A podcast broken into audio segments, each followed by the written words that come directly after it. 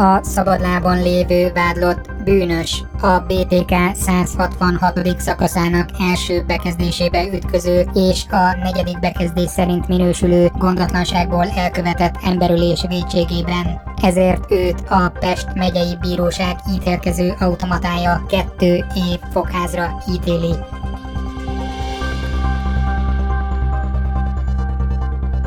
Sziasztok, én Zsíros László Róbert vagyok. Ez a Szertár Podcast 127. adása. Már a nem vendéget hívtam, hanem ahogy ígértem, én magam dolgozok fel egy témát. Egy olyan témát, ami sokat foglalkoztatott egy időben. Azt, hogy rábízhatjuk-e egy gépre az ítéletek meghozatalát.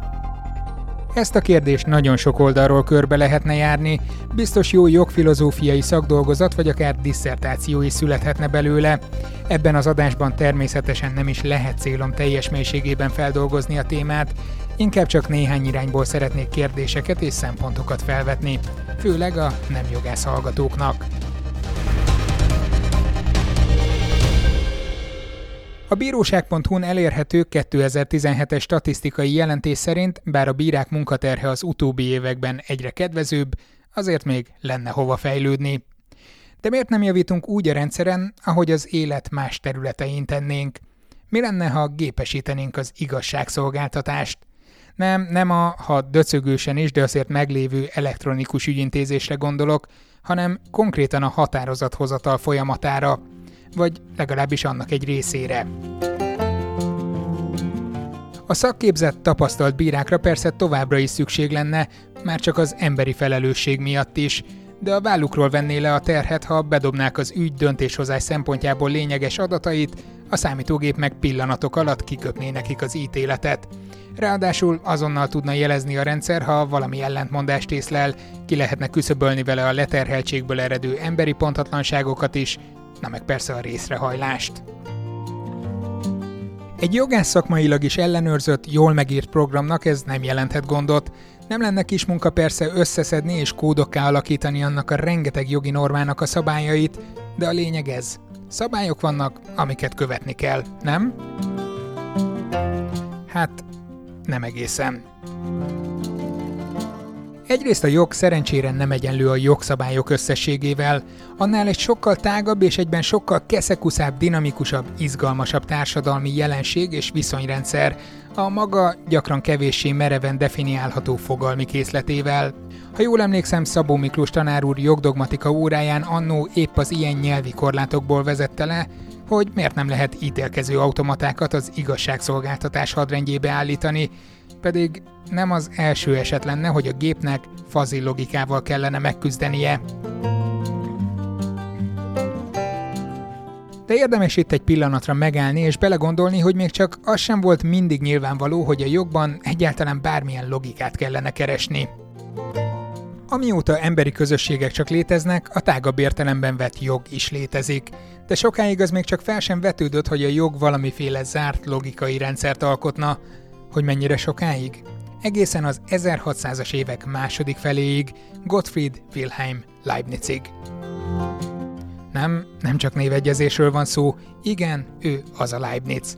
Az, aki leírta a kettes számrendszert, aki Newtonnal párhuzamosan lefektette az analízis alapjait, aki először mondta azt, hogy az egyenlőséget két párhuzamos vonallal jelöljük, és aki a német felvilágosodás hajnalán egyébként is segített lerakni a formális logika alapkövét. Ez egy matematikus filozófusról egyáltalán nem hangzik furcsán. De az még a matematika tudomány története iránt nyitottak előtt is kevéssé ismert, hogy Leibniz jogászként kezdte a pályafutását. Megvolt persze a háttér, tekintve, hogy az apja és anyai nagyapja is jogász volt. Apja hatalmas hagyaték könyvtárából már egész fiatalon autodidakta módon kezdte képezni magát, miközben matematikai és filozófiai tanulmányokat is folytatott. A fiatal zseni kezdetben foglalkozott a jogi oktatás szemléletmódjának átalakításával, de a jogtudósi pályát érett 26 éves korában maga mögött hagyta, hogy a másik két területnek szenteljen több időt. Ettől függetlenül persze kenyerkereső szakmaként dolgozott jogászként továbbra is. Azt hiszem, ilyen háttérrel nem csoda, hogy a jogot is a matematikához és a logikához hasonló rendszerként próbálta szemlélni. Ez pedig, ha nem is azonnal közvetlenül és kritika nélkül, de máig erős hatást gyakorolt. A Leibniz által elindított folyamatokba illeszkedik a 19. századi amerikai jogtudós Christopher Columbus Langdell is, aki szerint a jogtudományokba is minél inkább természettudományos módszertant kellene beépíteni. A deduktív megközelítés a kiszámíthatóságot erősíteni, ami valljuk be, lehet, hogy el is várható a 20. század felé dübörgő modern társadalomban. Ez a gondolkodásmód ágyazott meg aztán a jurimetrikának, vagyis a kvantitatív módszerek jogi alkalmazásának.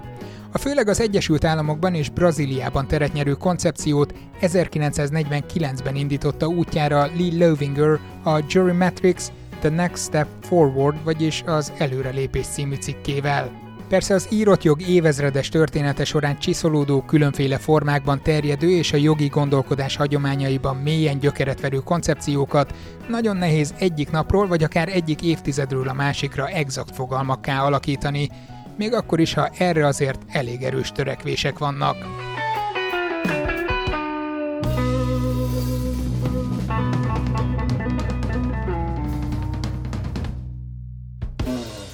Az is igaz persze, hogy a jog egyes területei különböző mértékben képesek igazodni a metrizálási törekvésekhez. Feltételezem, hogy a nemzetközi közjog puha szabályainak betartását soha nem egy számítógépre fogja bízni az emberiség. De mi a helyzet vajon olyan területtel, ami viszonylag áttekinthető, eltéréseket elvben nem igazán tűrő szabályrendszerrel rendelkezik, mondjuk a büntetőjoggal?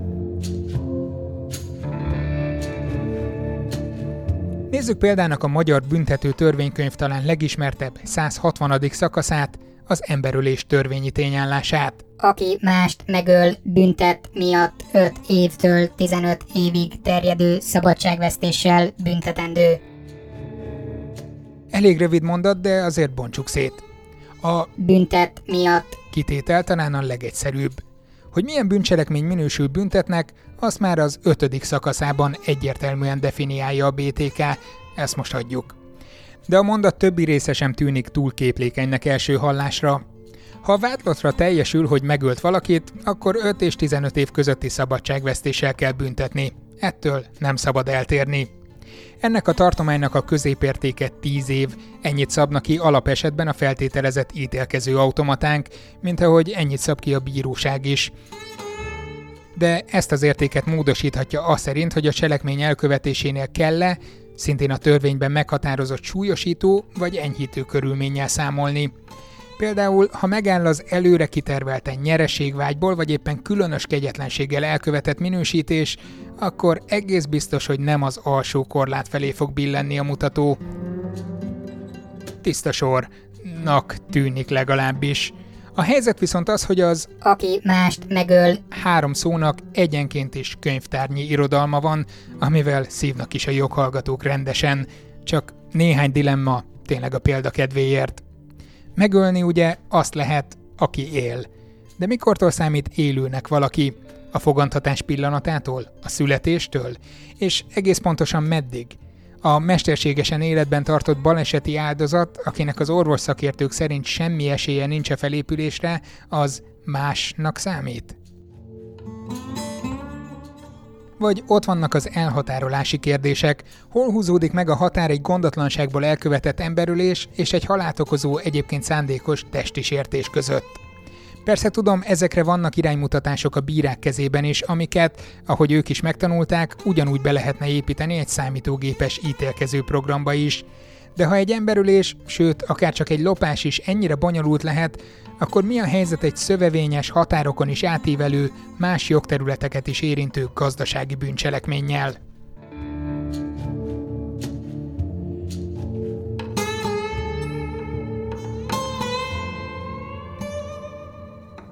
A kisebb súlyú, könnyen átlátható, úgynevezett tyúkpereknél lehet, hogy gyorsítana az ítéletek meghozatalán az automata, de azok meg az emberi erőforrásból sem kötnek le annyit.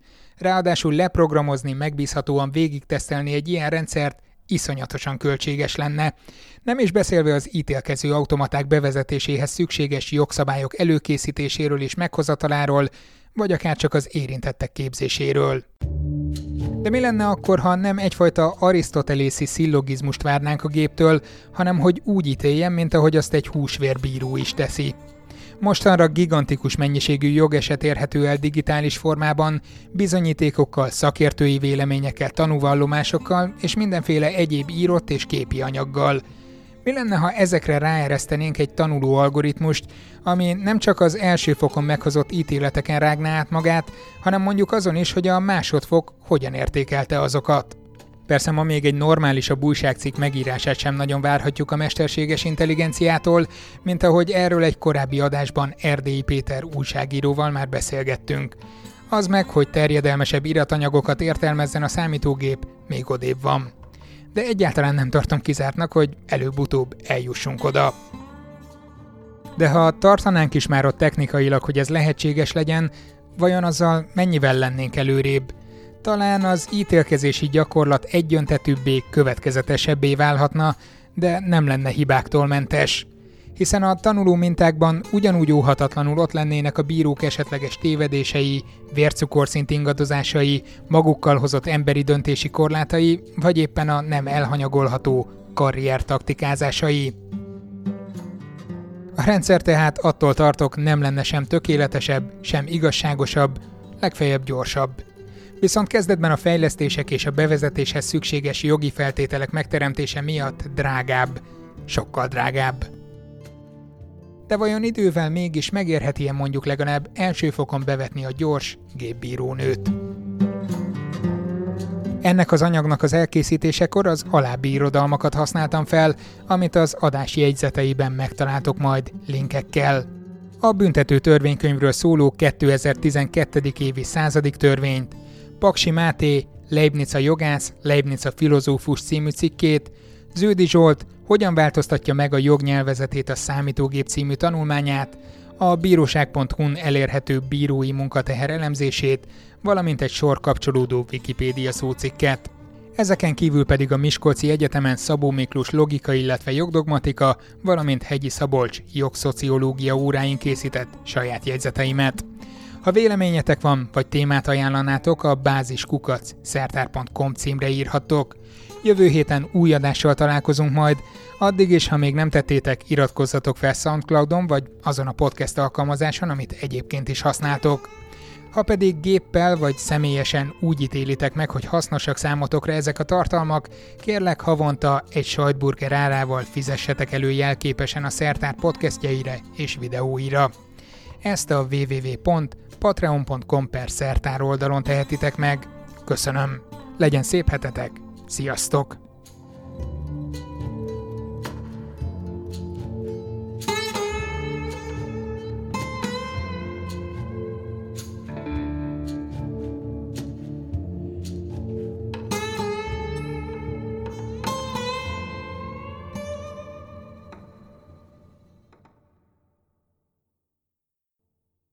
Ez a műsor a Béton közösség tagja.